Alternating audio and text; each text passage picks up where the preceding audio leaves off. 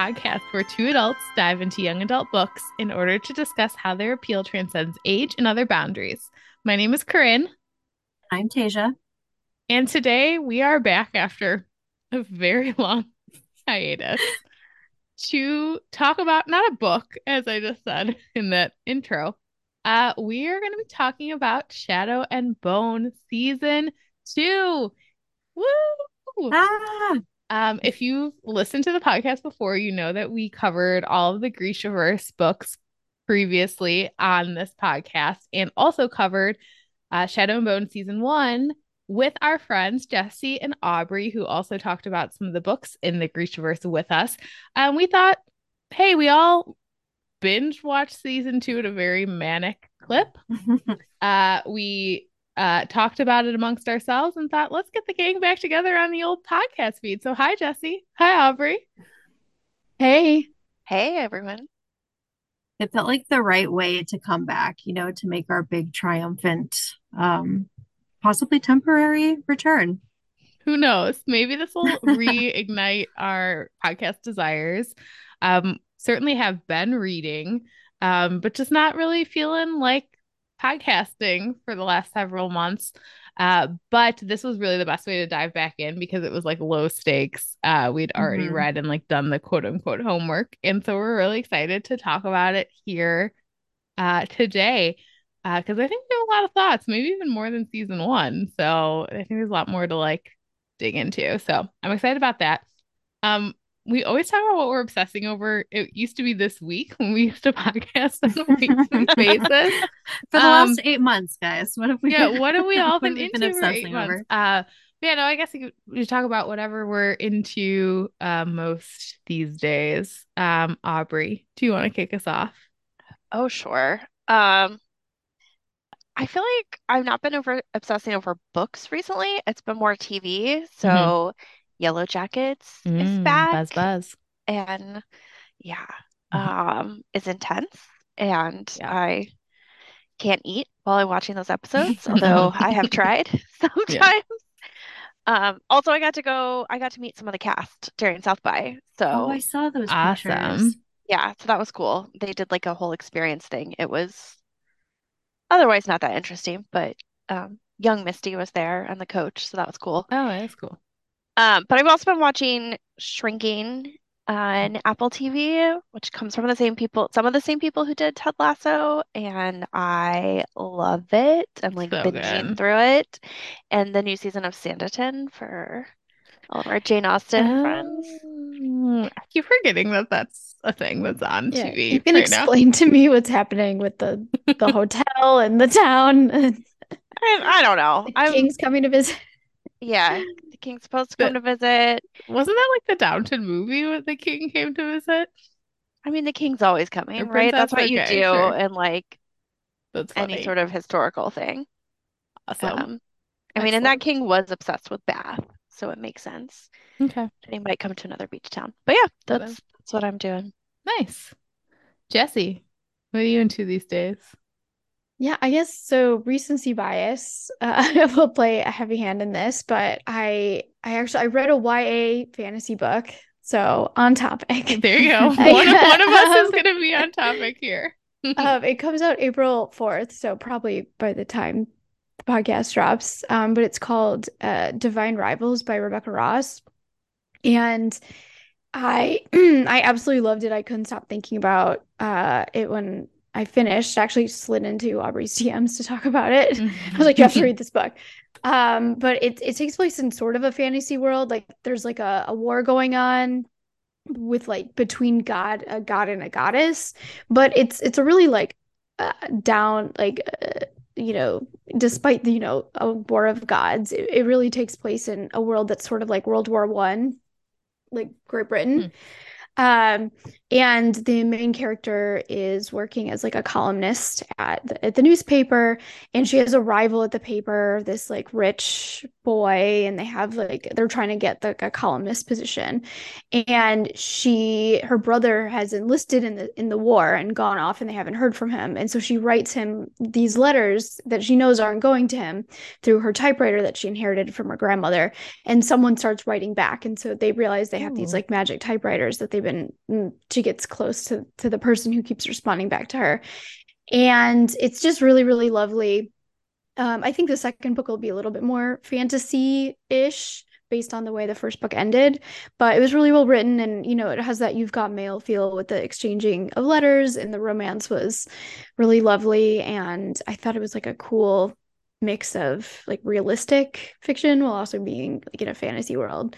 Um so i i recommend that um, and then I also slid into Aubrey's DMs to talk about The Serpent and the Wings of Night by Carissa Broadbent, which is an indie book. And this the second book comes out um in April.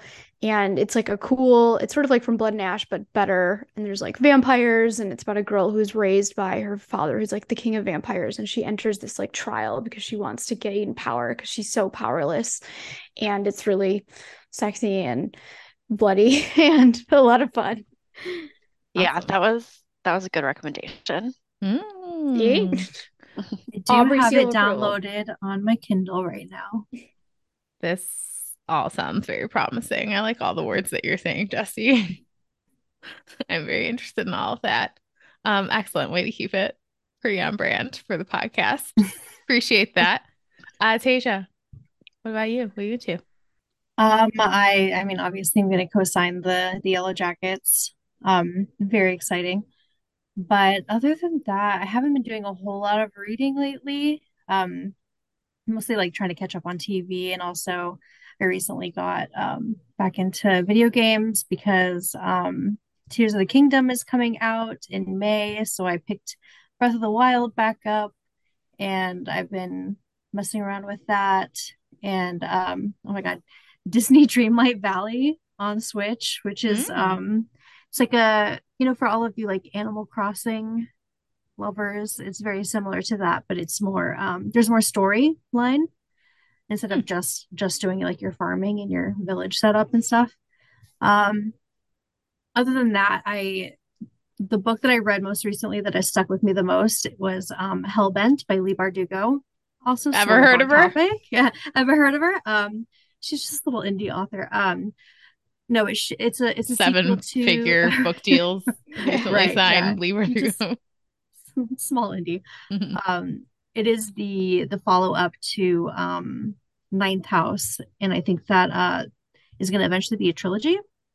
But um, yeah, it was really great. And I can't really talk about it that much because if you haven't read Ninth House, then there's not much to say. Um, yeah, read read those books. They're really dark. Um, it's it's Leigh Bardugo's adult series. So if you're coming here from like Six of Crows and you're mostly going for YA, this is her like if like the main character was more like just Kaz with the fucked up trauma and the fucked up like mental state. Um and it's just really dark and uh I like this series a lot because it kind of embraces um, an unlikable heroine, which I think is really rare and something I greatly appreciate. I have been listening to the audiobook of Ninth House at a glacial pace. Oh, wow. Um, but what is good about reading it so uh, belatedly is that there's a lot online, like summaries. So when like I'm trying to make heads or tails of what the heck is going on. I can just Google like oh, Ninth oh, House so chapter crazy. 10, yeah. like whatever. Yeah, the plot of that book is like wild. Everything yeah. is, and it oh. continues to be wild. I will plan to read both that and Hell Bent in 2023. That will be my long term goal. Well, you know whose DMs to slide into. I will hit you all up. I think I paid Aubrey like buy it early. I think you were waiting us, for yeah. a copy of your book, and I was like, "No, you need to download it right now." that is pretty accurate. Pretty, pretty yeah, makes sense. Makes sense. I definitely spent my entire read harassing Jessie. So beautiful. I liked Hell Bent better than Ninth House. Actually, I did too. Like rarely I happens. Yeah. Mm-hmm. yeah, yeah, I agree. Encouraging. I really do like ninth house, and I do think it's a good setup, especially like regarding Alex's character and like her her whole backstory and everything. And she's like in a better place in book two, which I think also helps. Like in some ways she's in a better place, in some ways not. Like she's more secure in like herself. But yeah. Definitely, cool. definitely worth it. Nice. I have not read much fantasy in the last couple months just because I've been like on a romance kick and have loved romance. I did mm-hmm. read um the newest Holly Black book, The Stolen Heir, which is in the same world as the um Folk of the Air trilogy, which we have covered here on this podcast.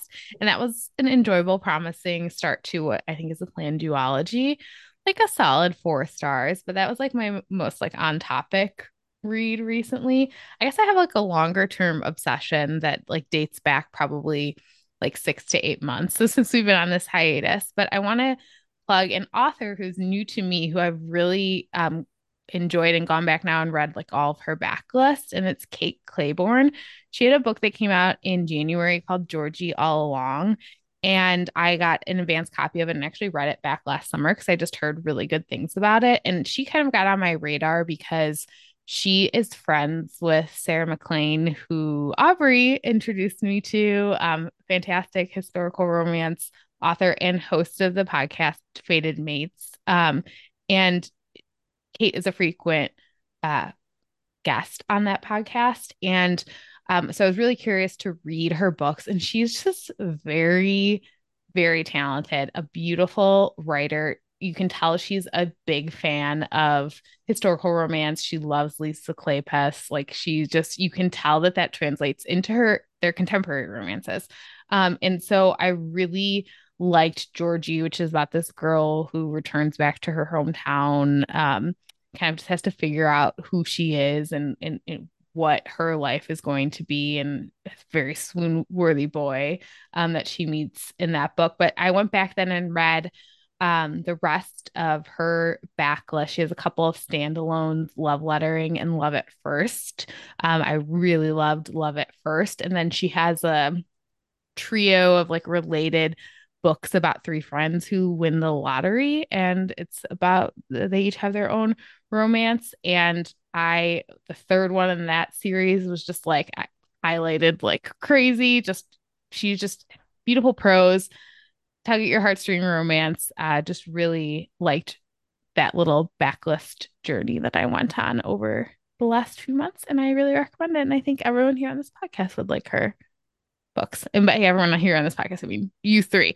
but maybe you 2 mm-hmm. listeners would also like Kate Clayborn. So that's my obsession. I did it. I, mean, read you books. did introduce me to Kate, or not Kate, um, but Lisa Kleypas, which uh, has oh, turned out very well or very bad for me, depending on how you look at it. Let's put this out there for all our intrepid listeners out there. Do you have any details about where one Miss Lisa Kleypas is? How she's doing? Will We're she ever write again? Please let us know. Because I'm like saving a few of her books because she seems to have disappeared off the face of the earth. Hope she's well. She owes us nothing, but like I would like to know mm-hmm. where she is and if I'll ever get any new Lisa Kleypas books. So send us send us a a little email at actagepod at gmail.com. yeah. Lisa, if you're there, let us know. We miss you. Um, right there, Lisa. It's us. It's us. Yeah. Again, not on topic at all, but um, a long-standing obsession. I think like the last time we did this, you were in the midst, Tasia, mm-hmm. of reading all these Kleypas, and we are like, sorry that you came to listen to this young adult literature podcast, we are going to talk about these historical romances that we are very obsessed with. But anyway, still obsessed. Here we are. But we're going to talk about something on topic now. Let's talk about this show, yeah. friends. That's Season what we're two, here to do. Two years later. Can't believe it. It finally That's came. wild. It was so wild. It took so long. Um, I think it was mostly worth it. Um, I guess we'll start with like general thoughts vibes of the season. Yeah, I think especially in light of um, what I have perceived to be kind of the general temperature of like other people, um, which has seemed, and maybe this is just like the nature of the internet, kind of putting like the most controversial or the most like hot, angry um reactions like in your face first. But yeah, it seems like the the general reaction to this season has been sort of negative, which I mean, I, I have my quibbles mostly about just like the last few episodes um and like the rushing kind of pace at the end there, but overall, uh, my feelings are pretty pretty overwhelmingly positive. Yeah. Yeah. I had fun watching the show. It definitely felt very fast in some parts. And I think even more so than season one, felt more discordant um, in the the storylines of like the original trilogy versus the crows, even though I still think that they continue to weave the crows in in very ingenious ways. And I really enjoy um how they do that. And I think, again, they did a really good job with that this season. But I found myself just really riveted to the screen anytime the crows were there and checking my phone anytime we were in the Shadow and Bone uh, trilogy storyline. Yeah. And if you've listened to our previous coverage of the trilogy here, you know, I on record many podcasts now saying I don't particularly love the trilogy. So like that was never really surprising to me. Um, but that said, I'm I'm I thought that they did the right thing by moving through it quickly. I think that those t- last two books really kind of could be one book. And so that mm-hmm. was the smart move on their part. Um, but yeah, like if I rewatch it, I might watch like some select scenes with like Mal and Alina. Uh, but really I'm here for the crows at this point.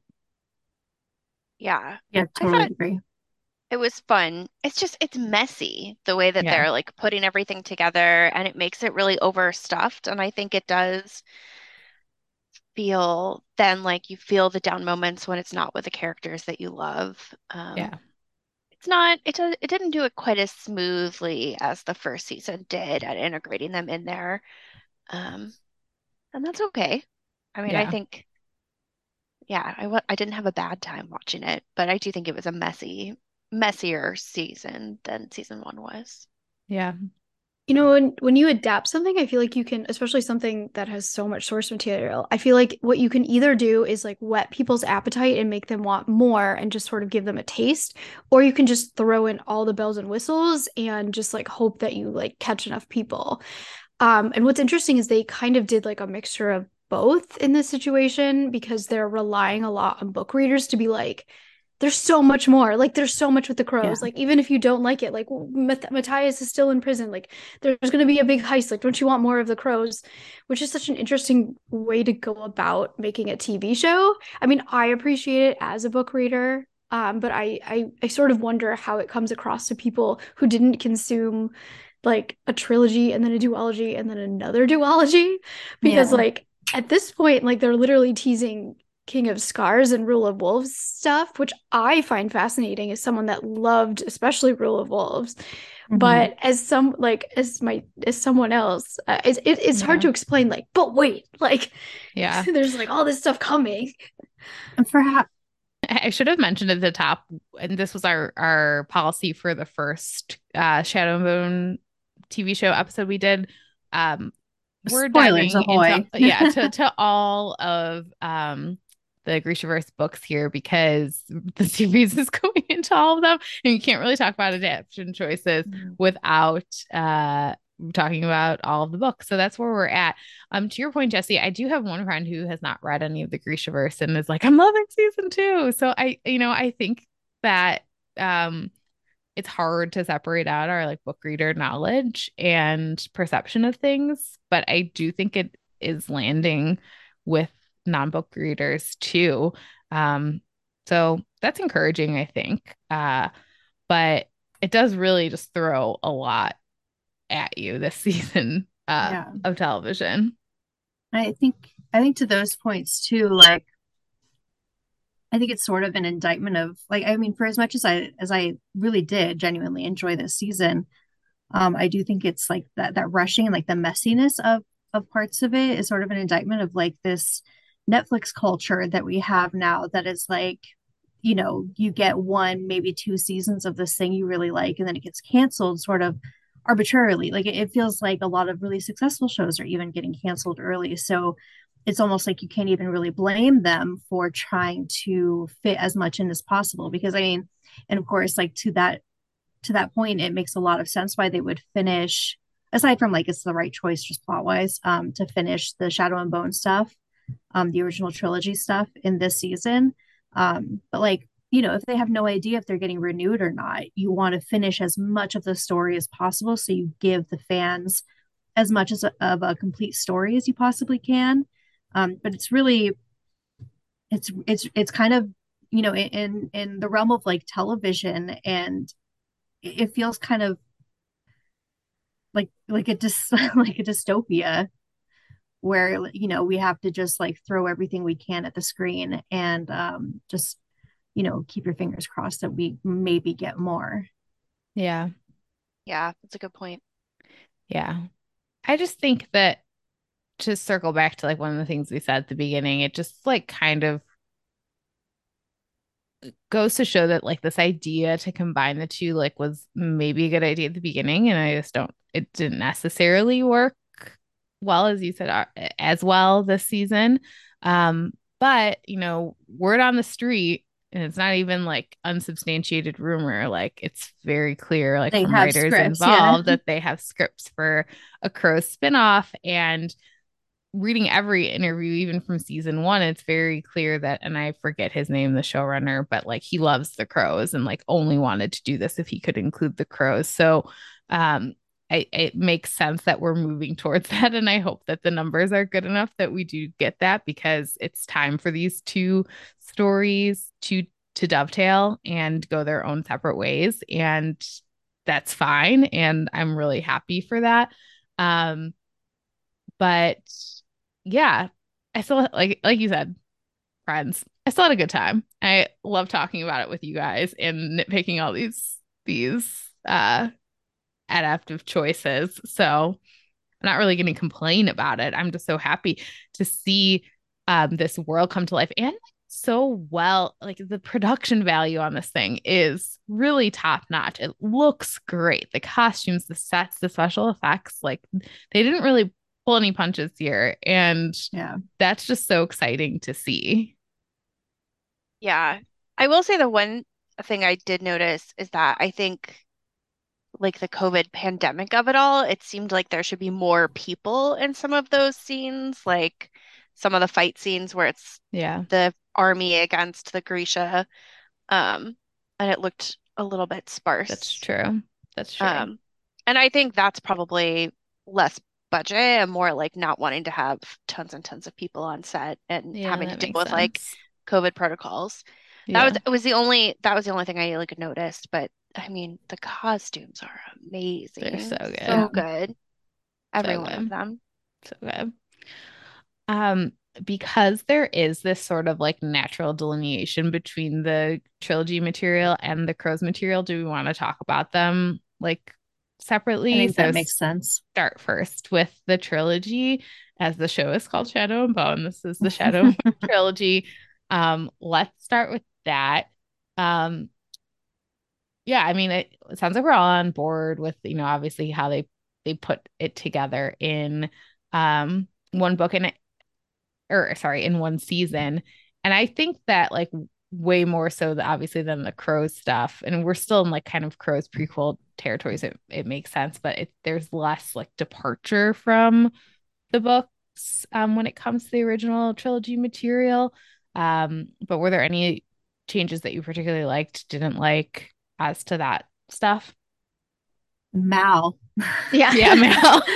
I mean even more so the last season. Oh my I mean, god and, and i'm on i'm on record too as like not hating Mal as much in the books as, as yeah, a lot same. of people do. um, but just like but I, yeah, I, I, absolutely yeah. I absolutely agree that in the books he does like obviously take a lot of issue with like the power and like uh, Alina, you know, them kind of growing separately and he has a lot to work through. And I really appreciate that they didn't really like mind that in the show that they just like let him be like a good supportive dude and like his whole turn at the end made a lot of sense to me um aubrey i think you actually wrote a bunch of this and you should take it from here. Sure. Um, yeah, I mean, I think that like with Mal, I am on record as like hating him in the books. I find him like very annoying and I dislike him quite a bit. And in this show, I mean, I think that's the I think the moment that they cut where he in the books wishes that she'd never had her Grisha powers, I think that helps so much because when Mal struggles with like his position in her life as she's moving forward, it's not about him wishing that they stayed on the same path. It's like he needs to figure it out and he doesn't see they're not on the same like you said, they're not in lockstep. They're not Right. on He the doesn't want to hold her back.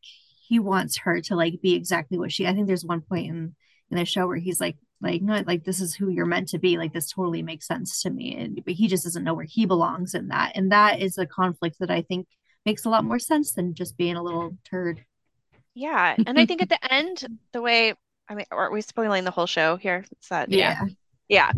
Um, I mean, I think the end, the way that Mal, when he comes back to life, is like, I need to leave and I need to figure out that these feelings are not just like fate pulling me as your amplifier to you.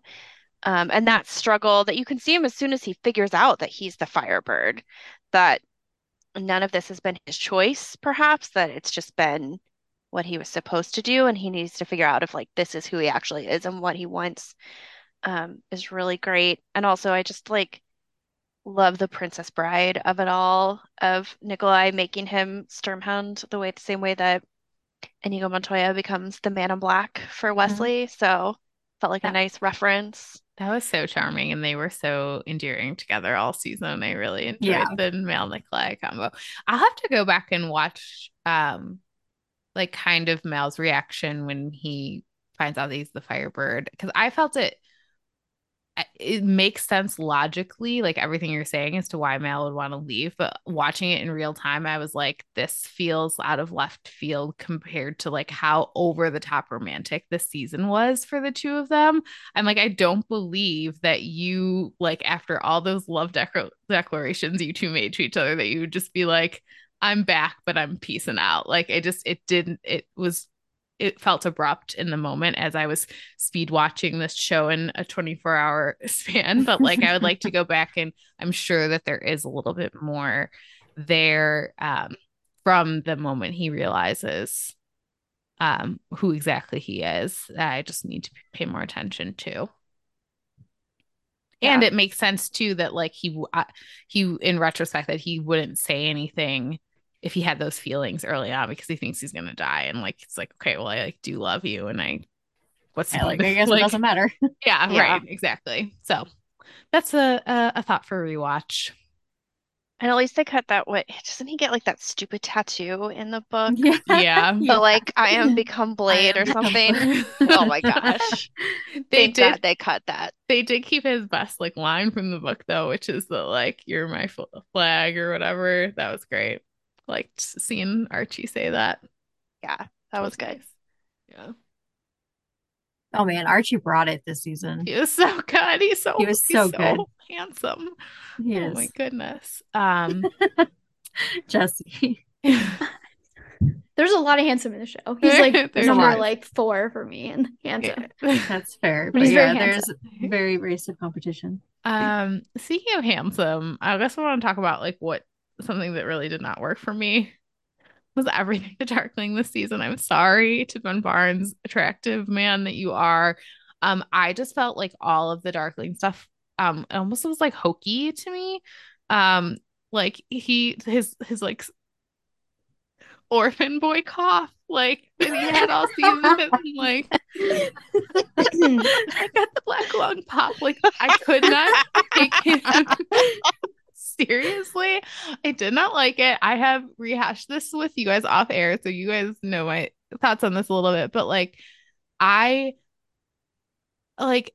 I think Jessie, you made this point, like the the specter of him and like Alina, like seeing flickers of him is like much more effective in the book because like you don't really like know what's going on, but you can't have like your top movie star like not on the TV screen um when you're shelling out big bucks to play uh, to pay bit ah, pay Ben Barnes, which I assume that they did here. And so you have to like give him something to do, but like him in a bottle, especially the first like four episodes, hated it. It was so melodramatic. And it's just like he and his B-list Grisha, who are all like, you know, emo and like their dark makeup because they're evil. So like I yeah. hated it so yeah. it was cartoon much. villainy. Yeah. Like like all of his Grisha were car- like like if they're in a battle, you know, like their own people are di- everybody's dying around. Like who's walking around smiling? It was just cartoon villainy. Um, I do think like I, I totally agree with you, like 99% um about the Darkling stuff. The one thing that I think did work for me was the him and Baghra stuff. Except yeah. mm-hmm, except yeah. the very, very end when she died. Like I thought he played that very well, but I was like annoyed that you're gonna like, you know, you a couple episodes ago you were chopping your mom's finger off and now you're like, oh my god, I'm sorry, oops. Um, so that annoyed me, but I did think that like that conflict and um like how much trauma he has from like her decisions like early in his life and stuff and how that like formed him it was very formative to him in like a negative way and how she later on you know she has like the the benefit of hindsight to realize like the mistakes that she made with him.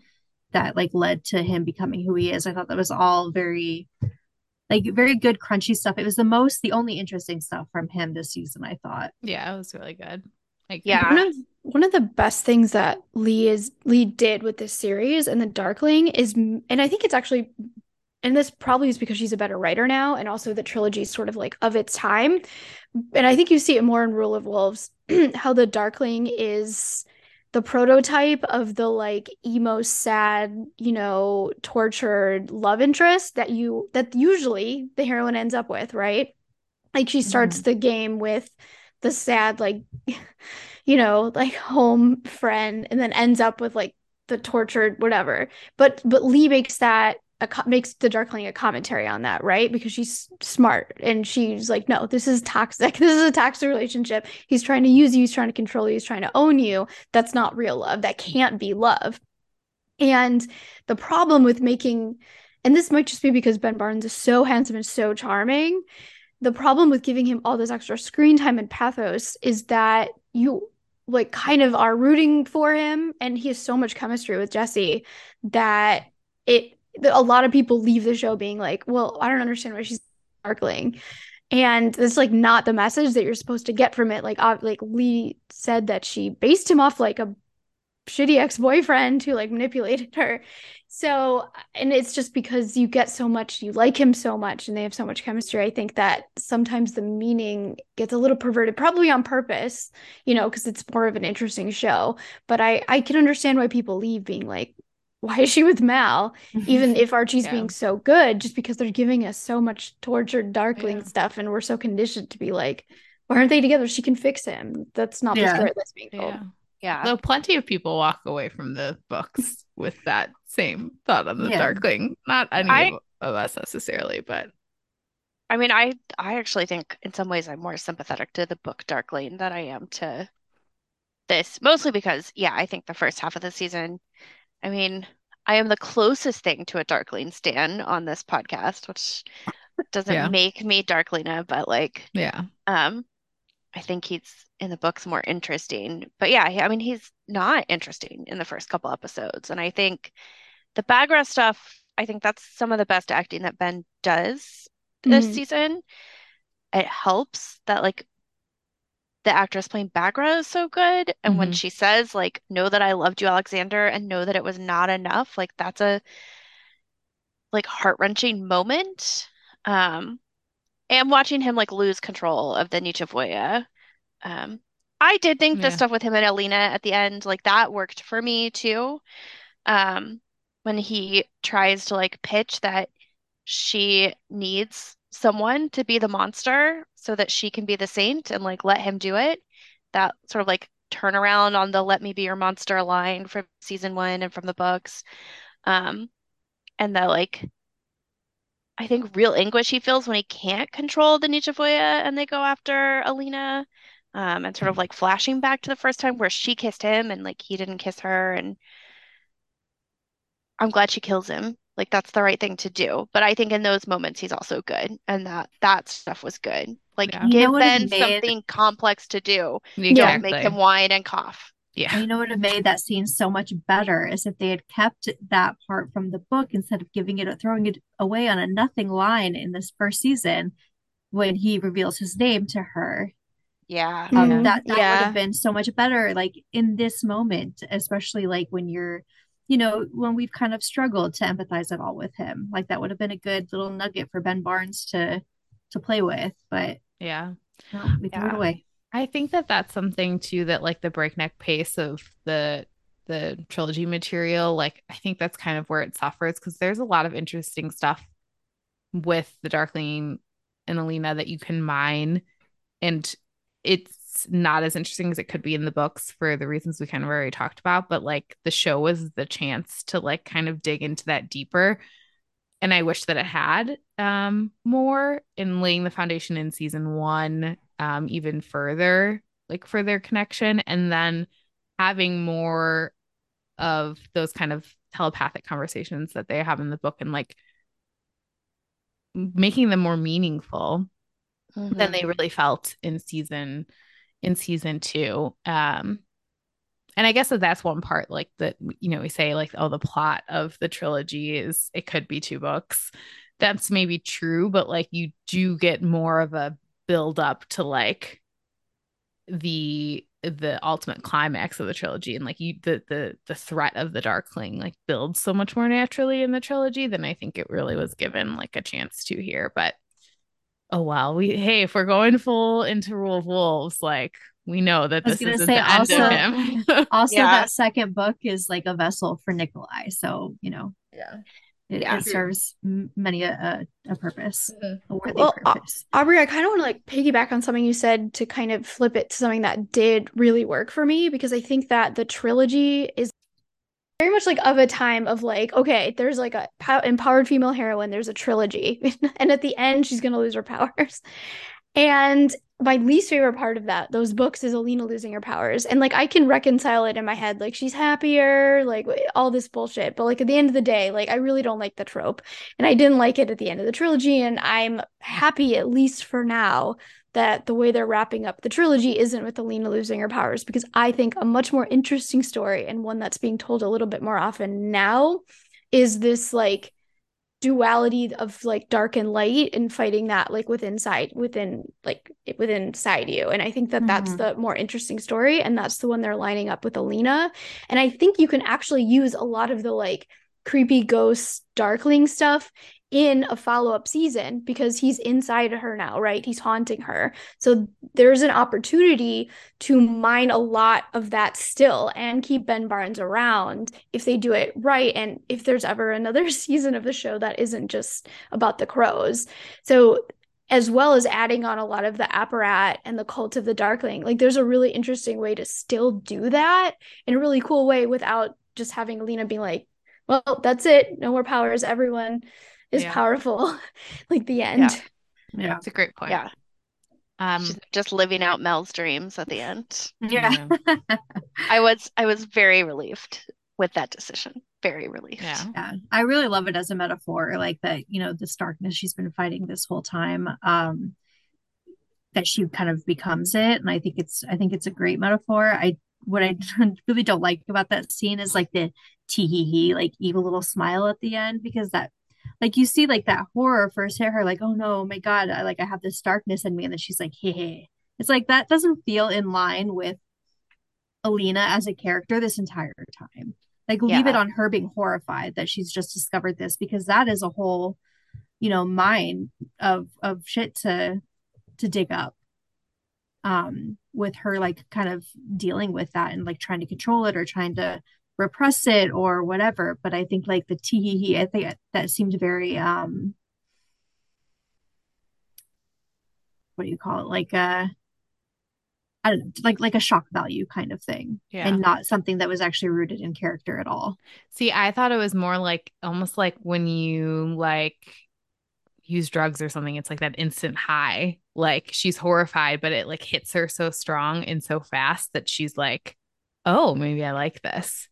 And I think that that's kind of an interesting place to leave it because it's, I it's thought it such a was overdone. compelling, compelling Yeah. force within her all of a sudden. And I think that duality is going to be interesting to explore. Just like shout out to Jessie though. She's so good in this season. Yeah. Oh my god. Yeah. I just think it felt very like, I don't know. If they had another season like guaranteed, I wonder if it would have been a more subtle kind of situation. Yeah, because I think they were subtle is to- something I would have liked. yeah, I think they're trying to telegraph that, like, oh, like she is maybe the Darkling, and like that's going to mm-hmm. be her storyline. And I think they had to maybe over make that kind of more obvious because without that guarantee next season, like there's not enough time to tell that that story in that like few minutes. Yeah, I think my Yeah. problem was like I literally laughed. I was like, that's stupid. like that, that whole like thing, it just felt very silly and cartoony. And I think I would have liked it if it was a little bit more subtle, like a little more nuance. One other thing I want to talk about uh, before we get to like the collective fan favorite here amongst ourselves um, from the original trilogy, um, I want to talk about um, the Genya stuff this season because I think for me, one of the other like shortcomings of like the breakneck pace of the trilogy material is that like you her stuff felt so shoehorned in.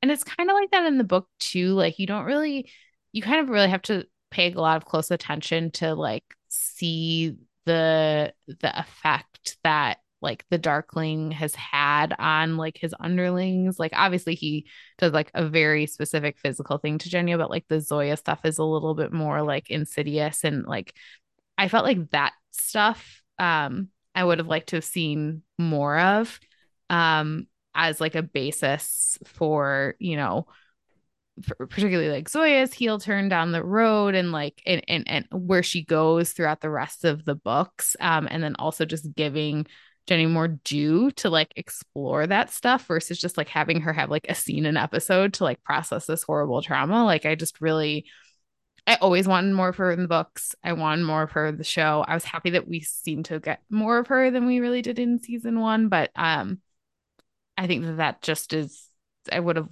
liked more so that at the end when we have that moment of friendship between our new triumvirate, which we'll talk about, um I just like wish that there was more of that. Justice for Genya. The show isn't as good for reasons, I guess, at telegraphing like violence that's not like actual violence, like like vi like like sexual violence, I guess. Like you see that in uh Genya's storyline and then also in Inej Mhm. because it's never you could watch the show, I think, and not know the true horror that Inej had to face. Yeah. It's like what Genya when she Yeah. like at the end says to like Nikolai's mother, like, how do you think I poisoned him? Like, I was like, oh yeah, like I forgot that that's like the horrible thing you had to go through. And the show just like it, it feels kind of careless when it is such a serious Mhm. thing. Um, to have that just kind of like not given a lot of care and attention and I don't know. And then Yeah. oh go ahead, Aubrey. No, I was gonna say in the in the book when that happens, isn't the king still alive? Like he's not dead yet at that point. Yeah. Um, hmm and like he is trying to punish her, and Nikolai's like, "No, I'm taking over," and also like, you should go to jail. Like it's not okay that you did this, and it And that's one of like the first really good Nikolai moments. yeah, it's like such a moment of strength for Nikolai. Not that it's not on the show, but Yeah. um, there's just not as as much there. yeah, like they like have him do the same thing, but it like doesn't have the same teeth because you don't like really he's like never met her before. And like literally in the same scene, he's like, You killed my father. Like you poisoned Yeah. him. And then he's like, nah, like Yeah. you're good. It was very quick. Yeah. Um, and let's talk about David. Ah, David. Yeah. Well, first of all, thanks to the show for giving us his beautiful um I know medal like speech, which is one of Leigh's most beautiful pieces of writing. Um, love that. Um, you know, I'm not, if this is all that we get of David, I'm not necessarily bothered by the fact that it happened now. Like, it's fine. Um, I can understand that they have a lot they want to cover and they don't, maybe they didn't think that they would get to that sometime in the future. And that's fine. I can accept that. I just was not emotionally prepared for it to No. happen now. So I will say, so I did watch like a little bit of an interview with one of the writers about this, and there's a reason why we don't see David's body, which is basically like Luke is very booked and busy, and they don't know if they would be able to get him back if they get another season. So if they can't, then he's dead. It's dead.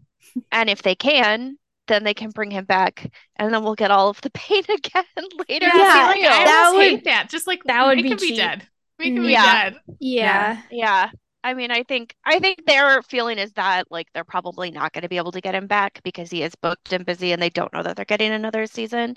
So they needed to have like an out here. But um Yeah. Yeah, I will can't bring him back just to kill him again. yeah. But I will miss all of his friendship stuff with Nikolai and like their inventions yeah. and all of that. And like an actual build up to him and Genya, that felt also very I know they didn't even get to get passed over. married. Mhm. Oh, their wedding is beautiful when it happens. It's Yeah. just It was it yeah, bummer. so And it's I don't necessarily I mean, I have always wanted more of Alina and Genya and Zoya together. Like I find that trio of friendship fun and I would like more of it, but um I don't need like once they like said that we're the triumvirate, I was like, oh no, David's never coming back. Um, but also like in retrospect, it does feel kind of like it feels like that moment in Avengers Endgame where like all the women pair up together to like pass the Yeah. gauntlet along, like ah, Yeah. girl power, Yeah. pandering girl power. But it's fine, whatever. They look beautiful in that scene, my girls. Um, And it's like some of the only Zoya we got this season, which is I a, know, a I crime. know. But I did like, I felt like she was embodying like what I picture book Zoya to be like a little bit more than she was in season one. So I'm excited that um they um they gave her at least those opportunities. I would have liked a little more Zoya seed because I'm trash. Like I'm Mhm. watching like the Darkling funeral scene. I'm like, they're standing across I know from each other. exactly what I was like that, doing. that's nothing. Correct. I don't think anyone told Patty though, because like I've lo- like like looked zoomed into his eyes, and he's not even like looking. Like the the Zoilite t- TikTokers are trying so hard. The edits are so funny because they want it so bad, and it's like barely even in the shot, and I love it for them. Like truly, and like there are lines like clearly they're setting up for it. Like it's not Yeah. not There's gonna lots of happen. Easter eggs, yeah. Yeah, but Yeah. but I don't know if anyone told Patty because like he's like barely even looking at her in any Yeah. of the scenes.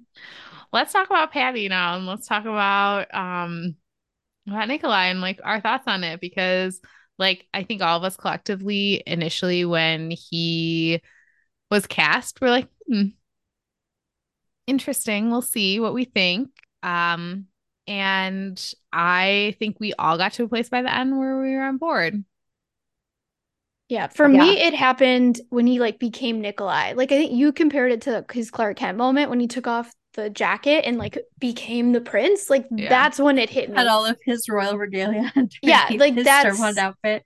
I love that for him.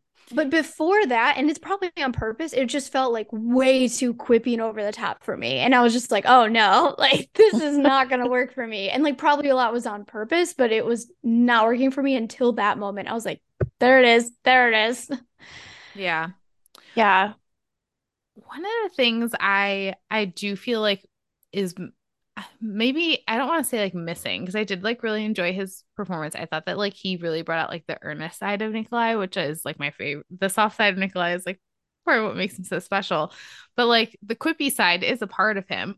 But I had like a realization that I think like how Jasper is on the show is kind of almost how I pictured Nikolai in the book. Like that, like zingy, Mhm. quippy, like kind of over the top. And then like you see Just kind of more what we charm. got. Yeah, but you see what we get more from Patty, like which is like the more earnest side, and the the combination is what makes him so special ultimately. Yeah. Um, but you can't have two characters like that on the show. Like they can't be like you can't have two that are like so like gunslinging, like sword buckle swashbuckling, like Listen, Buffy the Vampire Slayer had Spike, Cordelia, and Anya. it's true. They can make it. They can make it work. It's true. They could have done it. It's Yeah. true. They could have made it work. But I that's I just wonder how much like that was part of it. It makes sense though that like from their from like the writer's perspective that they would be like, ah, we already have like a like a quippy, charming guy. We should Yeah. like tone it down and Nikolai a little bit more and focus on other sides. But yeah, no, that's it's literally half of his charm. Yeah. It But, like- comes down to the shortening of it, I think, Yeah. because there wasn't Mhm. enough time to really get into that like swashbuckling side because pretty much of immediately he has to become the prince and get serious. Yeah. Yeah. And I, I think what that makes me um really excited for the future Nikolai stuff though, because I thought like Petty was so good at that type of stuff that I think like he'll be really good and like the King of Scars version of Nikolai and like a lot of Nikolai's internal struggles in the King of Scars duology. And Um, tortured Nikolai. Yeah, like I think he'll be really he'll be really good at that. So Yeah. And not to be shallow, but when when he takes his shirt off as Nikolai, I was like, how many abs do you Yes. have? Yeah. so Yeah. many abs. and he looked really handsome in like his coronation regalia at Yeah, he. Did. I was It like, looked hmm, sir. yeah.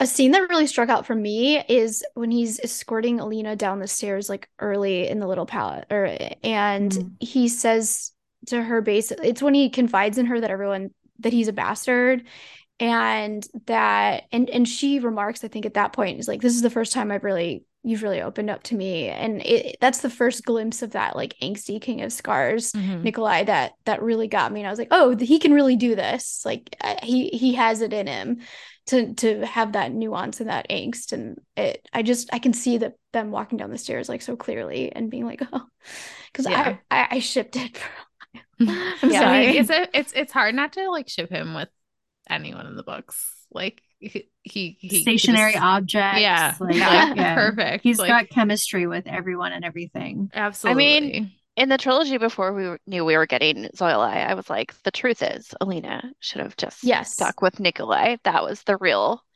like, Mhm. what was she doing? How is this not the person that she falls in love with? It's and I love that they kept in that line he's like no you're not going to kiss me until you're you're Yeah, thinking that's the about line. me Yeah. Um, I really um got nervous with that. I thought that it was going to be like a wedding. I didn't know what they were getting dressed for. she's wearing a ring What is happening? So at least it wasn't a wedding. Zoilai lives. Yeah.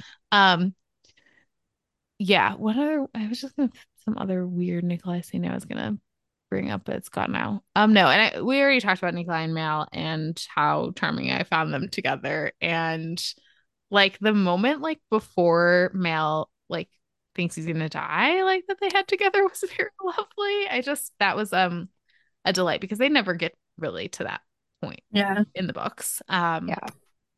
So that was great. Um, maybe this might be a good segue into talking about the crows here in a second because I just was pleased as punch though that the first Nikolai scene we got was with Kaz and Jesper. Like I was just like, oh yay, my best boys, my best boys. That was like, so smart. That's so Yeah. so Yeah. smart to have that happen that way and have him be the reason that they were hired in the first place to get The Alina. connective tissue. Yeah. Mhm. yeah, so good. Um, And to introduce them as like sort of knowing each other so they can be brought in for other things. And that also tracks with the canon in the book because they're brought in in Rule of Wolves. So it's just yeah. Mhm. that was Chef's Kiss perfect. So Yeah. smart an adaptation choice. And it was like written really well too. Like Nikolai was being very clever. Kaz was like scheming, like and you know, making his his well-informed decisions, like, okay, I'm gonna take this money and we're gonna do this. It was just very good. No Yeah. notes. Perfect. Um, before we move on from Sure. Nikolai, I did want to say one thing that I did think was an interesting adoption choice was having Dominic be there Yeah, and like weird. alive as his friend, given that in the books, a lot of what changes Nikolai from being like an everyday Mhm. prince is Dominic's loss in the war and like that friendship that he forms and then watching him like die. Um, so I mean, also like picking up some vibes. Yeah, definitely. yeah. I was like, Uh-huh. I don't hate that, Yeah. especially then all the Nikolai and Mal stuff. I was like, hey, if we want like Nikolai to be Yeah, bi or like whatever, I wouldn't hate it. Um, It's it's it's in the text, I think. Like it was on Mhm. screen. yeah, yeah, Yeah. So, but no, I agree. That was like really interesting, and you don't I think again one of the shortcomings of like the breakneck pace was like you don't necessarily and maybe we'll get more of it later, but like the the backstory of like Nikolai and like how isolated his childhood was and like why Dominic was so important. So it was just kind of like, here's this friend that you're gonna meet for two episodes and then he's gonna die and you're not really gonna care. Yeah, it almost felt like leave him out. Maybe Yeah. like Yeah. a throwaway reference to like, you know, this childhood friend that was your whipping boy, basically. Yeah. Like instead of having, yeah, like just a couple episodes, I didn't have enough time to feel anything about him by the time he died. Yeah. Yeah. I mean, y'all know I cry at everything, and I did not cry when he died. So the the true death knell for Yeah. that character. Um should we talk about the crows? Ah Do it. Um, first of all, I let's talk about Matthias first because like it's just like Poor off by himself. Poor Cal, like alone in prison. Just his The like entire season. It's yeah, it was really uh disappointing. Remember how like confident we were like definitely the crows are gonna be breaking Matthias out in season two. So then Yeah. season three can be the ice court. Blah blah blah. No, wrong. Um wrong. So wrong. They're gonna make up another heist,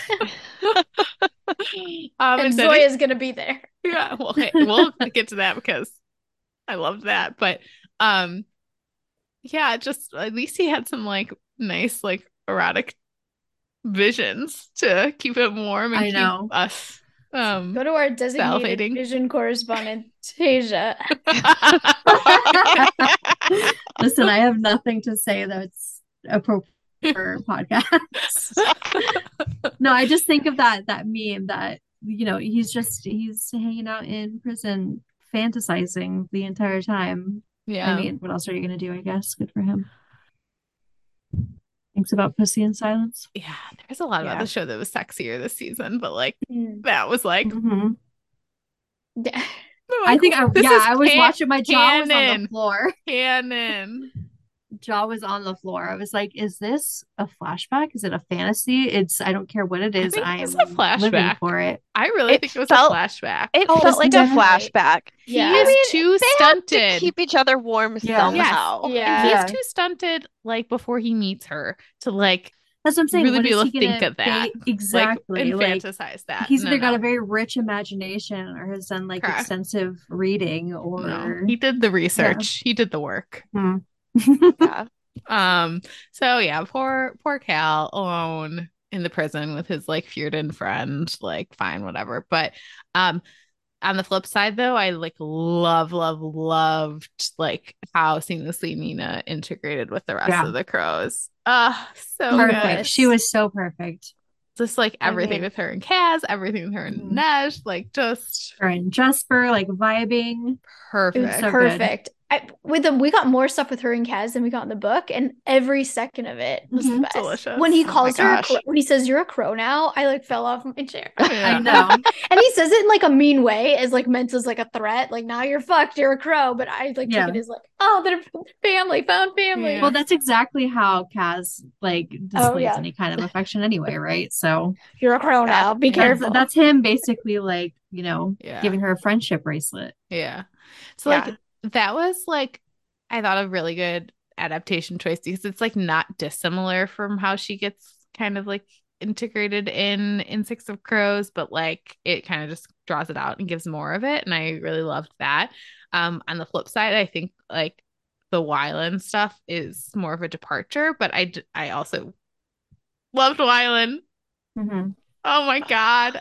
precious. And I He's and I am on record too as um being kind of skeptical of of the Wylan casting at first, just because I mean I think he's adorable, but like I was like maybe he's too he looks too young. He comes off too young, and next to Jesper, it'll feel like predatory or something. But no, no, absolutely happy to eat my words in this case. I thought he was perfect.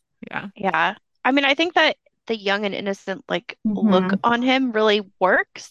It works, and he doesn't cross the line into it being like weird that he's Yeah. with Jesper. Yeah. You know, like they don't feel too distant in in age that it's weird. But he definitely does pull off the innocent thing, like you said. Yeah. It was just such a good way to do it. Yeah. Jack Wolfe. Yeah, So he's good. he's Mhm. so good. And I um I really liked the new spin on their history, which is that they had a hookup before. I like it. Yeah. First of all, it makes sense for Jesper. He Mhm. that roll in the barn that he had in season one, like Mhm. Jesper totally would have gotten around. But like also I like that for Wylan because Wylan in the books is like so sad sometimes. Like he's just so almost like pitiful Yeah. backstory. So I like that like a lot of his life probably was very shitty, but at least he had like a nice time with Jesper. He's once. getting it in and getting it in. in Yeah. there. Their So- kisses were like cooler level kisses. And yes, that is a New Girl Jess and Nick kiss reference. Like their kisses are like intense, like Yeah. fingers Mhm. gripping. Like those are TV kisses, like not just TV kisses. Yeah. When they go to Pekka's like son's house and Jesper watches him play the piano, I was like, mm-hmm. most romantic thing I've ever seen on screen. Um, I loved it, and I I really loved the subtle, um, like the subtle reveals about like Jesper being Grisha and like how Wylan was trying to tease him out of that, and then how Jesper finds out Wylan can't read, and like oh, just like great. I love Even the it. reference to like, you know, like you can't choose who your dad is type, you know, like Yeah. foreshadowing. Yeah. Mhm. That was so good.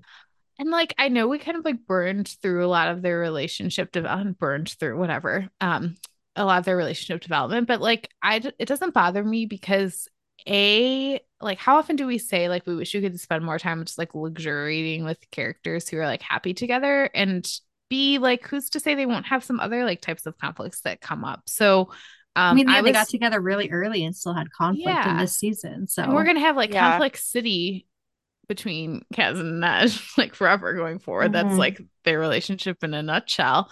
Um, and there's still obviously a ton of conflict coming for Nina and Matthias. So I'm happy to have like a happy couple going into like a potential um Listen, the one enough thing? I did miss about that buildup was the um the like just girls, not just Yeah. girls. But they did it first yeah. during Scene. promo, so at least They got did, so they they knew what we wanted. yeah. So I as much as I love Leigh's writing, and I think it's tremendously romantic, she doesn't really write like kissing books. Um, Yeah. she writes like these like pining, like like Mhm. intimate romances that even as someone that like loves, loves, loves on page smut, like I I really don't mind when I'm reading these books. I'm like, okay, like I'm sensing it, like I I can read between the lines. But when it's on screen, I think adding a little bit of s- explicit romance and intimacy and mixing it up with the different types of relationships on the screen is actually actually into the show's benefit yeah. that it does Mhm. that and it's i think to the writer's credit that they said where can we add this yeah. where it will work and where it you know where it won't and i Yeah. and i think they're really smart about it And to that Yeah. point, like one of the most beautiful things about Leigh's writing and like her subtlety when it comes to that type of stuff, like is how you feel at the end of Crooked Kingdom, that handhold between Kaz and Inej and what that means. And it means more than any kiss could ever mean.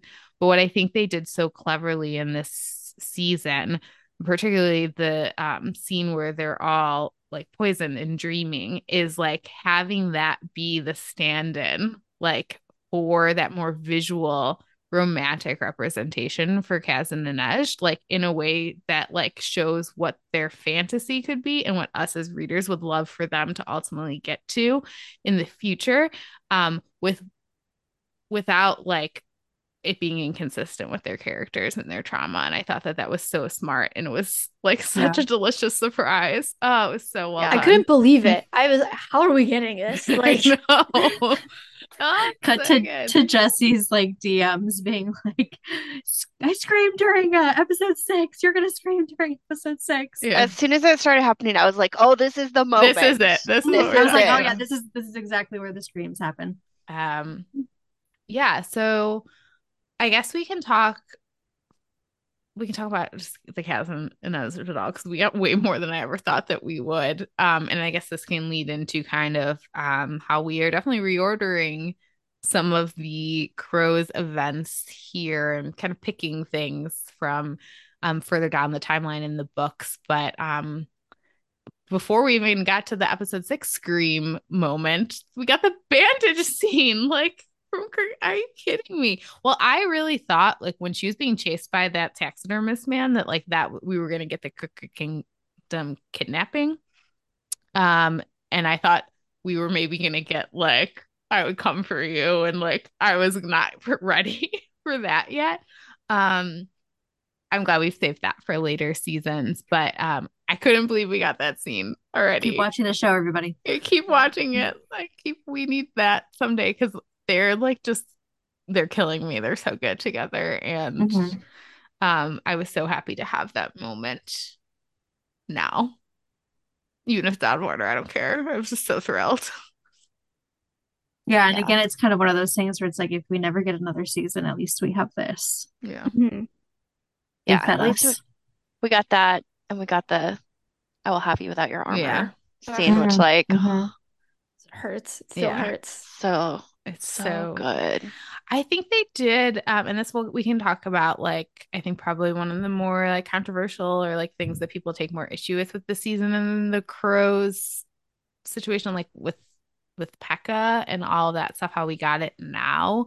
Um, like I think though what I like for again the differences between book versus like TV as a medium is like we need to have like some forward progression for Kaz um and Kaz and Inej too like it, it, it, I don't think that like the show can like luxuriate quite as much as um the books can and in in like slowly slowly slowly building up so I didn't mind moving things around when it came to Kaz and Inej. And I, I also didn't really m- mind them moving the Pekka stuff like forward because I think it just in a show, like it was helpful to have that backstory early and, and like have him kind of confront that early. Um, because I don't think he he's not like it's not like he's healed now or anything. Like he learns that like regret like um revenge isn't enough um he needs he wants more but like he's um he doesn't know how to get that at this point by the end of the season so it all worked for me like I'll, we'll see what they do going forward um with that stuff but like i didn't mind it i didn't mind getting it in this season i wasn't mad about it um i just for me i'm like a little perplexed about where they go if they get a Six of Crows spinoff because like Pekka's still around, obviously, like he's still a problem in the prison, That's particularly the with Matthias. Yeah. So like what do you what do you do with him now? Like we've done sort of like the Kaz plan that got rid of him, that like destroyed him, and that's already happened. You can't do it again. Um and I think like some of this stuff is like really important to the backstory for why they take the ice heist, ice castle heist. Um, so I, it's more like for me, it's like a wait and see. Like, what are you going to do with this, and how will this work? And they may do something like great, and it'll work really well. Um, but if not, like that could be it. May be that they've like written themselves into a corner. They've written all the episodes yeah. for a spinoff. Like I'm yeah. sure they've got a plan figured out. Um, and I'm optimistic about it. I just have questions about like what yeah. will happen. Yeah, no, I agree completely. Yeah, that's my issue with the Pekka stuff is um is that they kept him around. Like if you're gonna if you're gonna do the Pekka stuff, finish the Pekka stuff because now it feels like you have to escalate the Pekka stuff. Mm-hmm. And how do you do that? Um, mm-hmm. how do you do that in a way that that's believable for their characters? Um, because yeah, like you said, I mean, Kaz has already done the big, the big Trump move, right? He he can't pretend he can't bluff to kidnap his son again and that's the only thing that that was able to stop Pekka in his track so I don't know I I just I'm sure they they'll figure it out and I also maybe just don't necessarily want an escalation of the Pekka stuff mm-hmm. we've got mm-hmm. other we've got other fish to fry we've got you know the Van Eck situation we've got all kinds of stuff that we can uh all all kinds of other pools we can play in and I just don't like keeping Pekka around like let's just finish it yeah, I mean, maybe Pekka will get like blamed for Matthias's breakout of the prison or like the prison riot or something. I mean, maybe they can like take him out that way. Yeah, make know. Van Eck like a bigger bad, like replace yeah. mm-hmm. Pekka in some ways mm-hmm. with Van Eck, which I think works because they have a personal, like it's personal. Exactly. Yeah. Yeah. Yeah, I think they can do it. One of the things that I think like is a difference between like book Kaz and show Kaz, and part of it has to do with the fact like the the crow stuff is like prequel material in the show, is that like I have never found Kaz as written on the show to be like nearly as like savvy as book Kaz. But we we meet book Kaz when he's in a much more like a stronger position of power um than he has been in the show at this point. And so like to that end, I can see how they can maybe like show that like Kaz like played all his cards too soon. Like he he he thought that he got Pekka, but he didn't. And like I think that there's like something more like interesting there that they could mine um as part of like his continual like um ascension to like power in the barrel. Um and that part of it too is like has always been like the difference between you can't like get in Kaz's head. So he has to like say things and do things on screen um in a more like transparent way so that like he you you can't like really layer the plot in the same way like that you can in the books which are very like twisty and turny and like you get big reveals at the end. Like that is probably like a harder thing to translate to TV shows. So like I I guess I yeah because of... you can't keep too many cards to your chest. Yeah so it's like yeah. I don't mind like playing that card now and then like maybe it's like a part of his like continued journey because I think one of the most like um my favorite part about him getting comeuppance at the end of the duology is not that he gets comeuppance, it's Inej who does. Like it, it that's like a great part of their their romance. Like she scares him off at the end. Mm-hmm. Um so I think that there's like there's room there. Um, and I think that that's interesting. And and to be clear, that's not a complaint about Show Kaz at all. Freddy Carter, like I think Jessie said it like there's justice in the world who can at me. He was so good this season. Um, it's just like a slightly different variation of Kaz, and it's like an earlier Kaz, and I think that that's mm-hmm. great. And they nothing feels inconsistent to me. It's just a different like shade of Kaz, and I I yeah. love both versions. Now that explanation makes a lot of sense to yeah. me about yeah, because you can't reveal. I mean, you have to reveal some, otherwise he's a nothing burger of a character. Yeah. So you have yeah. to you have to give him something, give us something. Yeah, because because we have like literally in the text we have a moment where in Rule of Wolves where Kaz meets Nikolai and knows like immediately who Nikolai is, can see mm-hmm. through his disguise. But in the show, he doesn't get it. Like he knows Nikolai is someone maybe not. He recognizes that it's not like a patrol person, but he doesn't recognize that it's like the the prince. And I remember being a little surprised when I watched that. I was like, "Cat, my cat," when you know immediately that Nikolai was the prince. But I think you're right that this is a little bit more beginning Kaz, and he's, he's like, like, he's green. He's green. Yeah, he's mm-hmm. he's on the journey. But like we're already seeing like character development. Like we literally have it spelled out for us with Inej being like, take another girl and he's like, no, like only you, like you're my investment. And then at the end of the season two, he's like, bring them all over. We'll give them all salaries, you know? Yeah. Um, yeah. And it is funny because we actually do have an example of what Happy Kaz looks like in Rule of Wolves, and he's so bored and he like needs to like blow shit up to like yeah, very true. Yeah, so bless him. I I I have this like a I have a lot of faith in again the showrunners and like the people involved in this because like again, they love the crow so much. So like, and they haven't really steered me wrong yet. So um maybe it's it's too much faith, but I'm excited the possibilities. Um I guess so. I maybe one of these seasons Matthias will get out of jail. Well, that that did steer me wrong, but that's just because oh. I want more Cal always every mm. way. Poor Cal. Um, what is what a season he had. I will say though that like I I loved like both like heists that we got from the crows like but they also felt kind of like disparate to me um like the Pekka stuff could have been like a whole seat like this whole season but that mm-hmm. said i love that we went to Shu Han like incredible that was um in such a clever interplay of like the lives of saints too mm-hmm. um be- just beautiful episode that was um Nina and so yeah, has and, waffles. Oh my yeah. gosh. Yeah. Amazing. And Zoya and Tolya there. Like I love yeah. that. Yeah. Oh yeah, we didn't even mention Tolya and Tamar. I, I mean, e- excellent. No notes. Yeah. yeah, 10 out of 10. Both 10 out of them. 10. Yeah. Amazing. They were both so good. Ugh. Um, I loved having Tolya with the crows because like he both he like fit well, which was hilarious. Yeah. Um, I also liked Zoya being there too to like have those moments and conversations with Nina because like you um are just kind of told in the Six Crows duology that Nina and Zoya like have a history like because Nina is Grisha like she obviously grew up in the little palace and like trained with Zoya but like you never see any of it. And at least Mhm. this gave them the opportunity to kind of like hash some of that out in a way that like the books just kind of want you to believe is there.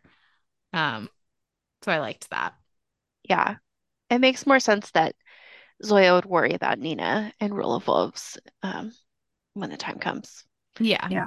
Yeah, yeah, I loved, I mean, not enough Zoya in the season in general for me, but yeah loved getting her with the crows. And I I did put like a bunch of stuff about like I loved the heist with Sanctuaire, not just because of um the visions, that part was really great, but also kind of like that end with her relationship with her human husband who's aging much faster than she is. And it Mhm. felt like Zoya being like, Why would you ever do that? And I'm like, Girl, you are gonna fall so hard for Nikolai, and then like, what are you gonna do? You're gonna feel the same way. He's gonna become your universe. It's fine. Um, and also kind of like we mod- lost Corinne. We we lost lost Corinne. Corinne. I love that like We're not supposed to remind her. That mirror for both Zoya and Nikolai Yeah. and for Mal and Alina too, with like Alina still having her powers. Um, as they talk about it and like it's worth it. That's what we see. Like it's worth it. That's what makes a life. It's just like such a beautiful moment that really parallels well with them. I need to go lay down now. I sad. Um, yeah. Yeah.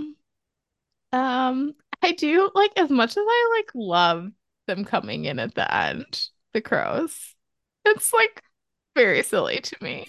That was very silly. Yeah, that's what I'm. Uh, a lot of what I'm referencing when I'm just talking about like the the kind of messiness of the last few episodes, where it just kind of felt like they started just throwing everything into the pot and giving it a big Mhm. stir, and it felt like a lot of it felt kind of goofy.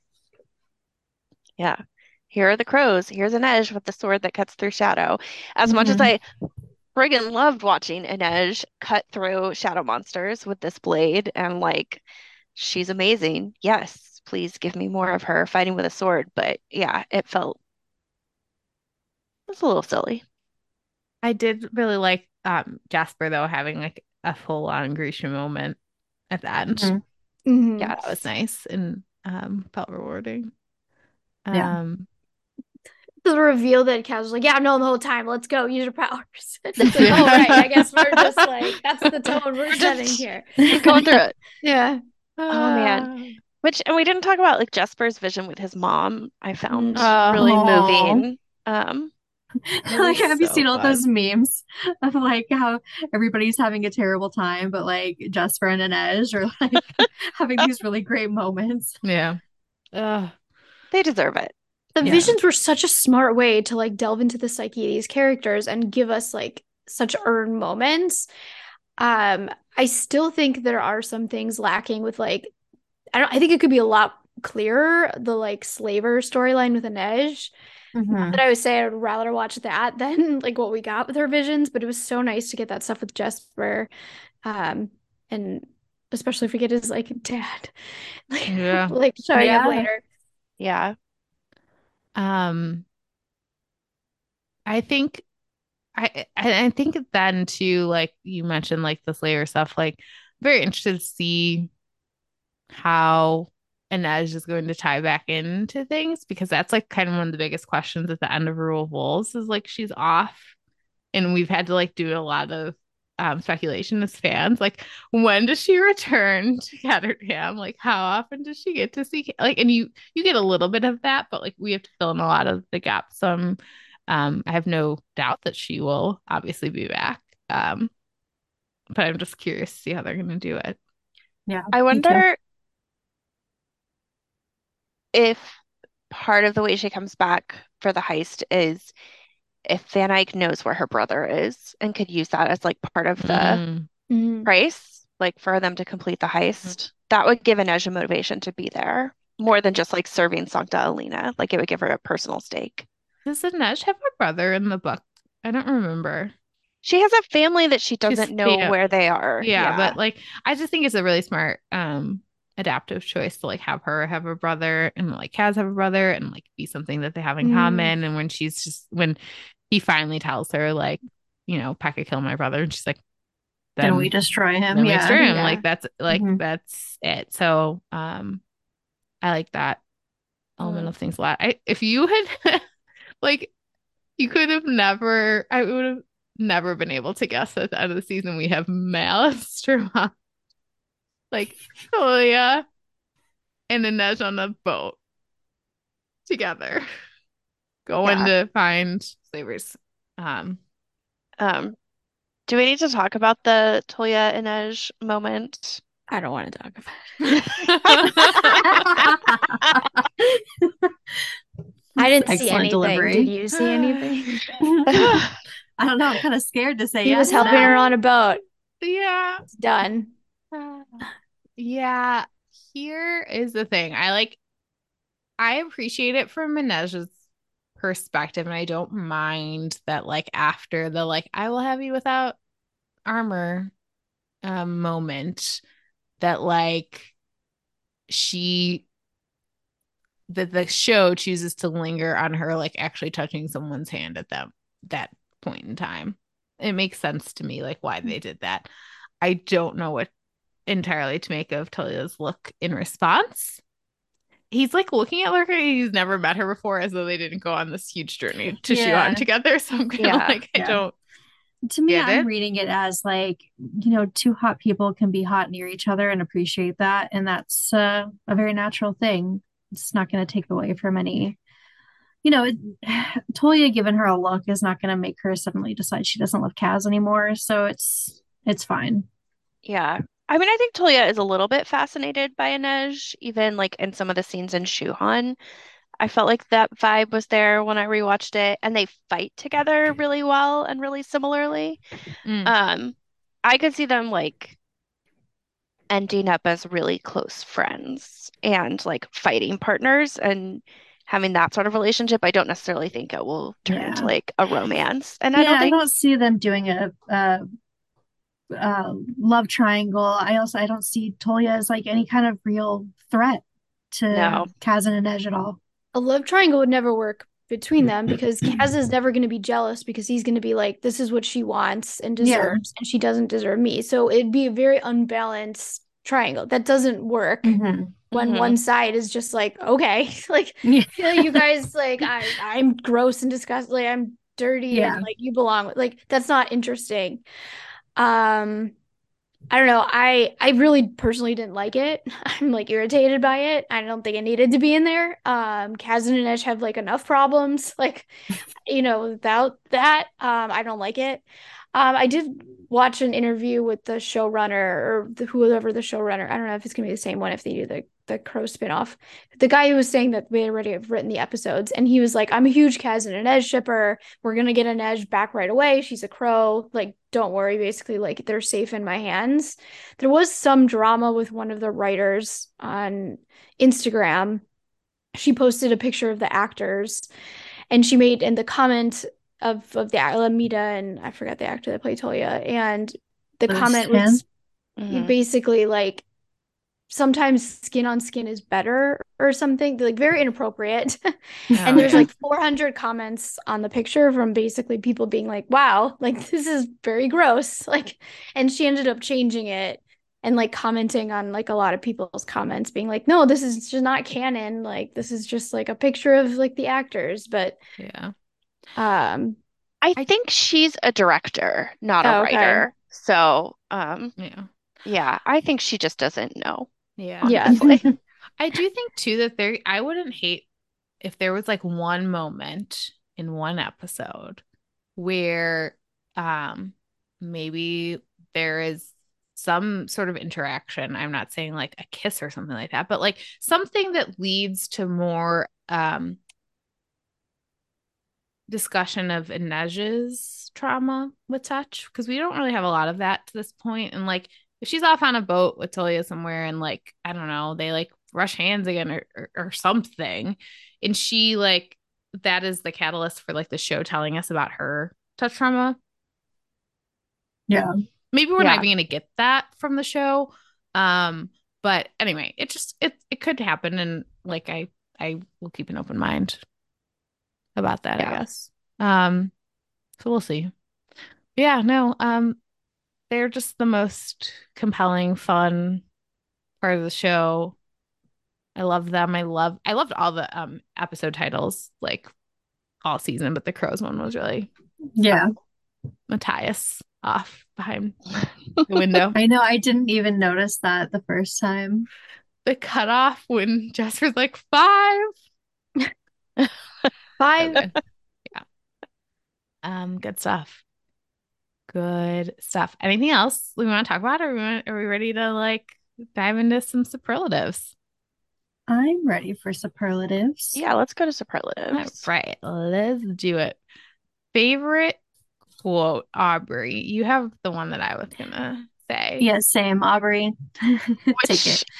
Um, I mean, I put in here when Nina calls Kaz waffles is Yeah. like my favorite Mhm. moment, but then the actual quotes are either uh my first husband, terrible marriage, adequate table, which is just good. just That one's my favorite. That's my Yeah. pick.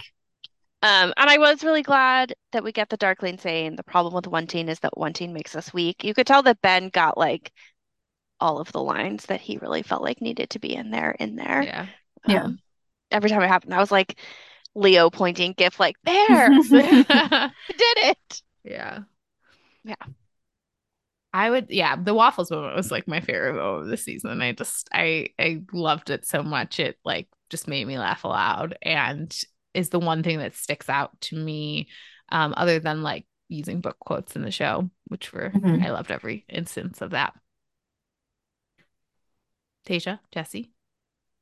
Oh no, mine. Oh. I'm yeah. I'm piggybacking off right. of. I'm just gonna co-sign Aubrey. Yeah, all of mine are just like the book ones. Book quote. The I'll have you without armor. Yeah. Kill me. So good. Yeah. Um, favorite character. Um, I it's so hard, but I will say, like, much like last season, Jasper was such a fun surprise to me. Um, I would say like I love Tolya and Tamara this season. Mhm. Like, just I was riveted every moment that they were on screen. They were Yeah, so all the good. new castmates killed it, and Yeah. like you know they've they've all talked about it in interviews and stuff like how hard it is to kind of come into an established group like that, and all of them just man the casting the casting department on this show is just killing it. Yeah, and and Jack Wolfe too. Mhm. Yeah. Mhm. Yeah, all the all the new ones this this season did such a good job. I'm still gonna Um, go with Freddy. I. Dude, he's he was like, oh, he turned it up. Crushed it. Yeah, Um, he really did. Made a full meal of it. Uh-huh, uh-huh. Um, uh, I think arc for me goes to Inej, um, because I feel like she kind of completed some sort of like a, you know, reclamation of her of her agency in this season, um, with the help of that like hallucination dream, figuring out what she really wants from Kaz and whether he can give that to her and what she's willing to do. She just it feels like she comes into her power a lot and um, makes decisions for herself and kind of stands by them. And I like that for her. Um, character is like honestly, all the crows, Tolya. Um, but I guess I would probably go with Nina and Kaz are like my top two. Um, I would like the record to reflect that Ka- Tasia has written in the notes. Kaz was so unhinged this season, and that was very sexy of him. Stand by those words. and it's correct. Uh, Aubrey. Um, okay. I I think arc, I think like you said, it's a Inej, but also guys, it's so painful me to, to me to say that I think it might be Mal. Like, I would like the record to reflect that Aubrey has written in the notes in parentheses after that statement, ugh, ugh, ugh, all capitals. I did laugh when I read that. I was just like, what is this show doing to me? Like, you took my least favorite character and you made me care way too much about him. Um, but I just think that that whole arc of like actually figuring out his place and then realizing he needs to go to come back um, and figure out who he is on his own is just really strong. Um, that conflict is so much richer. Even like I didn't talk about this, but the scene he has with the Darkling where he is in the vision with yeah, him and gets to like face off, like A, Archie and Ben are so good playing off of each other. Very great. But you know, you get to see him be the one to face the Darkling, not just like behind Alina. It gets to actually like talk to him about it, face the fact that they're, you know, cousins somewhere along the line. Um, I just thought they did a really good job with making him feel like an actual fully developed, rich character Yeah. and not just like a whiny brat. Yeah.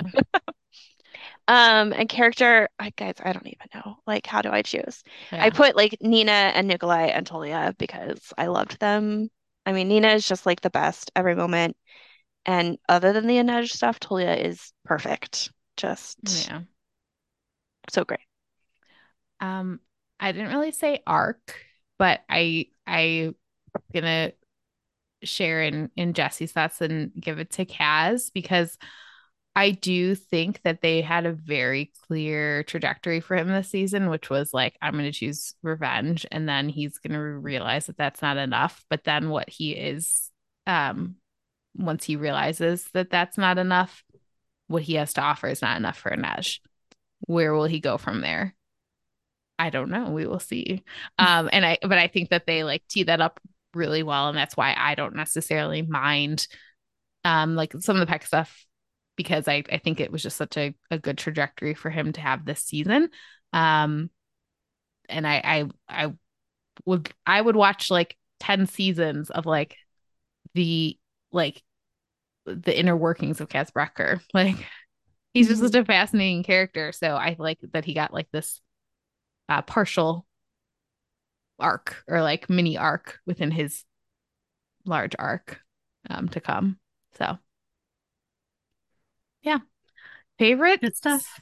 swoon moment. I mean, It's pretty clear. Mm-hmm. yeah. It's the bandaging moment. Yeah. It was, mm-hmm. Yeah. really good stuff. Oh my It's just- god. Aubrey, I think you noted another really good one. Yeah, I mean, the secondary is, I think, telling Genya that who she is inside is Steel is like hearing, I mean, just the fact that David is like being somewhat emotional, but talking about metal with her. It's a great line from the book, and it's just, I, like Genya, also swooned when he said that to her. Yeah um, I do want to reiterate the Wesper piano moment because I thought that I was like, oh, my heart, it is Mhm. a pitter patter. Um, No, absolutely. Jasper uh, or Kit Young face Yeah. acted the shit out of that moment. sure did. It was He so good. sure did. Also, they were just like very clever in that scene. I really liked it. Mhm. It was a nice, a nice thing. Okay. I mean, it's kind of perfect to pit those two like opposite a child in a scene. Just the way that they all kind of play off of each other. It's very cute. yeah. Very, very charming. Um, best adaptive choice.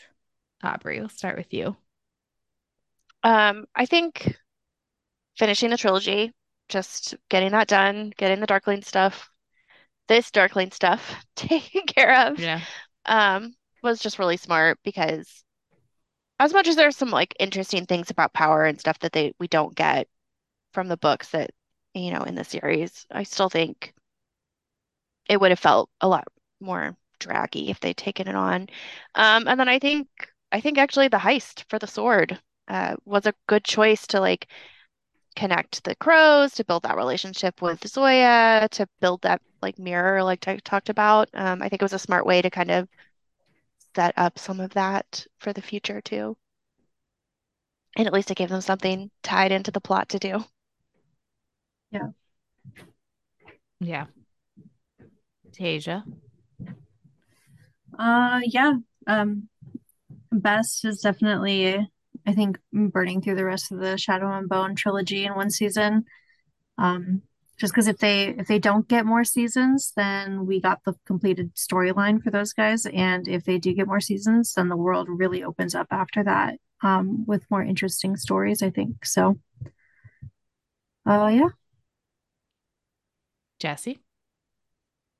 Um, yeah, I would just add not at least for now having Alina lose her powers and having it be more of a story about her like battling like her inner like darkness versus the light rather than just like giving it up all up. And then um kind of piggybacking off of what aubrey said having nikolai be the one to have hired the crows to find alina and and tying in their stories that way i just thought was really smart and led to a lot more fun intermixing of the crows um which I didn't think we'd get. I kind of thought like, okay, like they're gonna do the prison break and it's gonna be mm-hmm. separate. Mm-hmm. And even though we didn't get the prison break, we got um some really cool like rich stuff and got to see everybody interact, which I enjoyed. Yeah. Um, I don't really have much more beyond um what you guys said. I think you guys really nailed it. Um, I I one thing that I when I was rewatching season one, um, I was like, oh yeah, I really appreciated this choice, and I felt it again in season two, which is which was making um, Mal and Alina and I really liked how they continued that like thread through this season of them like feeling other and how that like kind of drew them together. Um, I just thought it just was a really smart way to like run the world. Um, and we already talked about it, but like I loved the visions um, for the reasons we talked about. Um, yeah. Worst adaptive choice. I'm just gonna say um, mine, which is the B list Grisha, the Darkling Grisha. yeah. I hated them. Goth Grisha. Yeah. Let okay, let I just would like to say I love a dark lip and I resent the implication that if you're wearing a dark lip, you're evil. Just yeah. saying. Thank you. Yeah, it felt very um very kind of old school to have this like obviously cartoonishly evil character have like the heavy bang and the heavy eye makeup and the dark lip. Yeah. And like where was um now I'm forgetting their names, but like Ivan, right? Yeah, Ivan oh. and uh Fedor? Uh, yeah, no. I keep thinking yes. his, yeah. I looked at the guy's Instagram because I was curious about that too.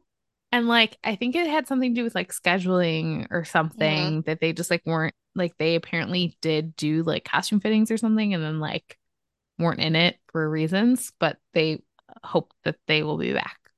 Yeah. Cause I've seen like lots of pictures of them with Cal and I was like, you're clearly hanging out. Why aren't you in the mm-hmm. show? Yeah. Yeah. but not hanging out while the show was filming, yeah. apparently. Um, yeah. That's a good um, one, Corinne. What else? Worst adaptive choices, friends. I think I mostly talked about mine during, you know, earlier. Just like the the Pekka stuff, um, or the the not fully wrapping up the Pekka stuff, I should say. I don't mind that they completed it. Just leaving him there to be a future threat is mm-hmm. kind of annoying. But um, yeah, it's mostly that and like the silliness of that last that last moment there. But yeah. Jessie? Yeah. Yeah, I mean, everything we've kind of talked about, and I guess not like there are some moments I just think could have been like mined more. I, I, I honestly hadn't thought about it until you brought it up, Corinne, about just the Genya stuff and how that was such a missed opportunity and it felt really shoehorned in. Um, both in the book and in the show, and I think yeah. it actually would have been really fruitful to develop more or uh, mention it, give it the space it needed, or maybe just take it out because to just sort of throw it in didn't add a lot. Yeah. So, and that's something that I hadn't even really thought of until you brought it up. Like, what? Yeah. A, what about instead of having like cough, cough, I'm the darkling, cough, like you like have, and I don't want to say like I wanted to see Genya be victimized more, but like see more of like what it's like to be under that sort of control um with a character that we know um, and who isn't a supplicant like to him, like the rest of the B-list Grisha are, and like make it like feel you know show that evil side of the darkling in a way that like makes us care about it more um and Well, give felt very tell, not show. yeah exactly But even like at the very end when the triumvirate is meeting and Alina says like no white keftas or like no colored keftas, it's never really clear that Genya is wearing a white one because she's not like she's not part of them, like she's Yeah. othered. yeah And I, that's never really explained. And like we know as book readers, and then to have that line, it's like, yeah, like you shouldn't sort everybody into sex. Like that kind of makes sense. But at the same time, like Genya has an obvious preference because she was so other because of the Kefta sorting. So I Mhm. like those are instances where it really could have been mined and shown that even within the Grisha, like there are these power discrepancies, and it, it's never really made clear. yeah Yeah, that's a great point.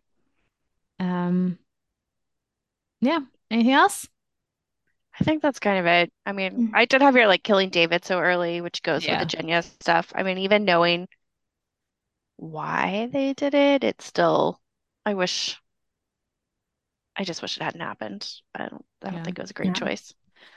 Um, I think the last thing we want to do here is like touch on some other Easter eggs that we might not have mentioned yet here. Um, we talked about Zoya's comment about like her love for her, um, Nair's love for her mortal husband. Hmm, The the bee. the bee. The bee. Bee. Yep. Yeah. Um, big uh King of Scars and Rule of Wolves foreshadowing there. Um, who wrote this comment? This is an interesting one about Matthias. I think that Oh, was all Aubrey. Yeah. So yeah, at the end in the prison, you have Matthias like drawing the tree, and it just really seems like he's recommitting to his religious beliefs to Djel, so he can still like struggle with those prejudices that it seemed like he potentially put behind him about Nina. Um, but it's very clear that he is still in love with her in this, so I think that's a good like foreshadowing and setting up. It's a nice way to That was a good back. moment at the end because yeah, that fight after that, um, with the wolves and like Mhm. you see that kind of like solidifies his recommitment to Djel. But then he sees Nina and you can see like in in the way he like, you know, calls back or whatever to her that he does definitely still have feelings for her. So yeah, Yeah. it's good I think, you know, I don't love that he was in prison the whole time, but I think that sort of like making that struggle, which otherwise I feel like maybe you would have felt like he was already past at the end of season one, um, come to the forefront will be good if they get the spinoff and he has to kind of like go through all of that again. Yeah. Mhm. We did it, friends. We touched We did on it. another season of Shadow and Bone. Man, I really hope we get more. Hmm. Hopefully, we have a Crows spinoff to talk about. Oh, I would love it. I would love it so much. I'm gonna go stream this again. Um, right I'm after gonna like tweet. I'm gonna be so Yeah. annoying. I tweeted what I like tweet once a year, and I tweeted Yeah. about this. Um, but It's time to go brush off the old Twitter account. yeah.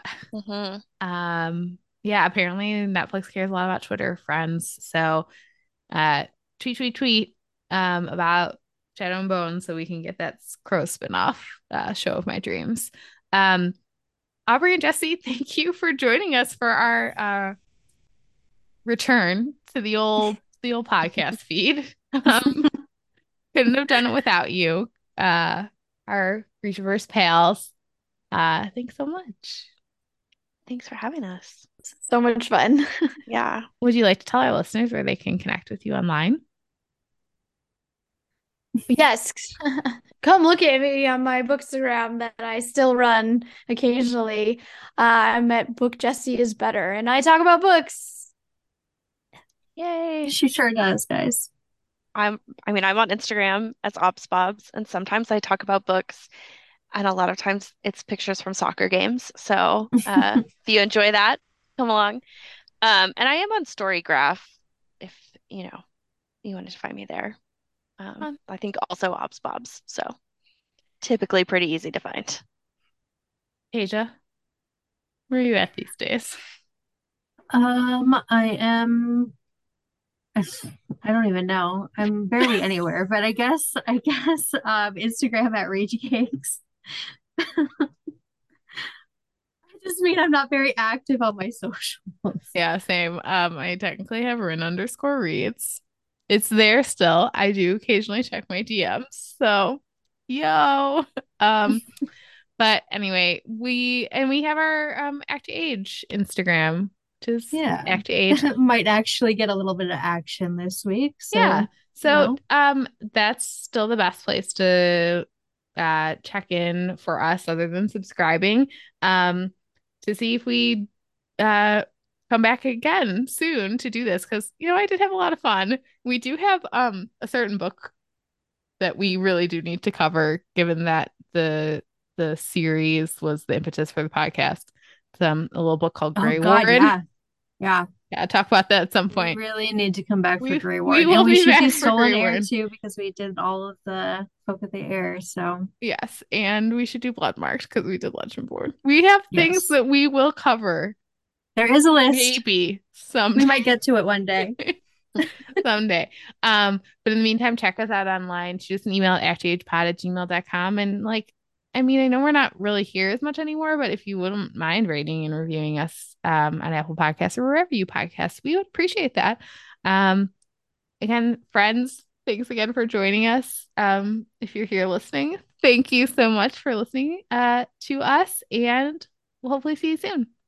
Bye. Bye.